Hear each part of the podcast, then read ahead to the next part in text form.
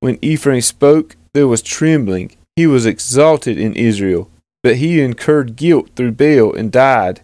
And now they sin more and more, and make for themselves metal images, idols skilfully made of their silver, all of them the work of craftsmen.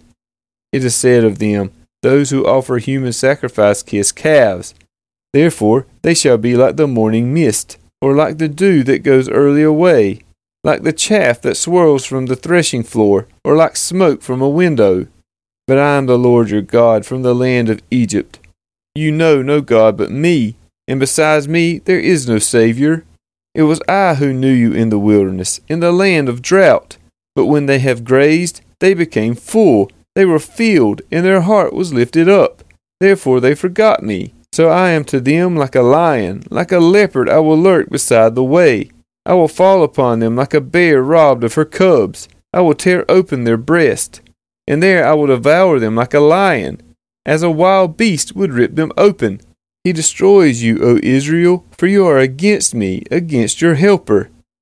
Where now is your king to save you in all your cities?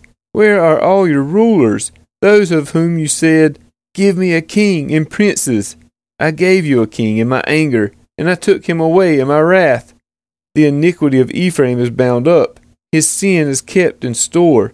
The pangs of childbirth come for him but he is an unwise son, for at the right time he does not present himself at the opening of the womb. Shall I ransom them from the power of Sheol? Shall I redeem them from death? O death, where are your plagues? O Sheol, where is your sting? Compassion is hidden from my eyes.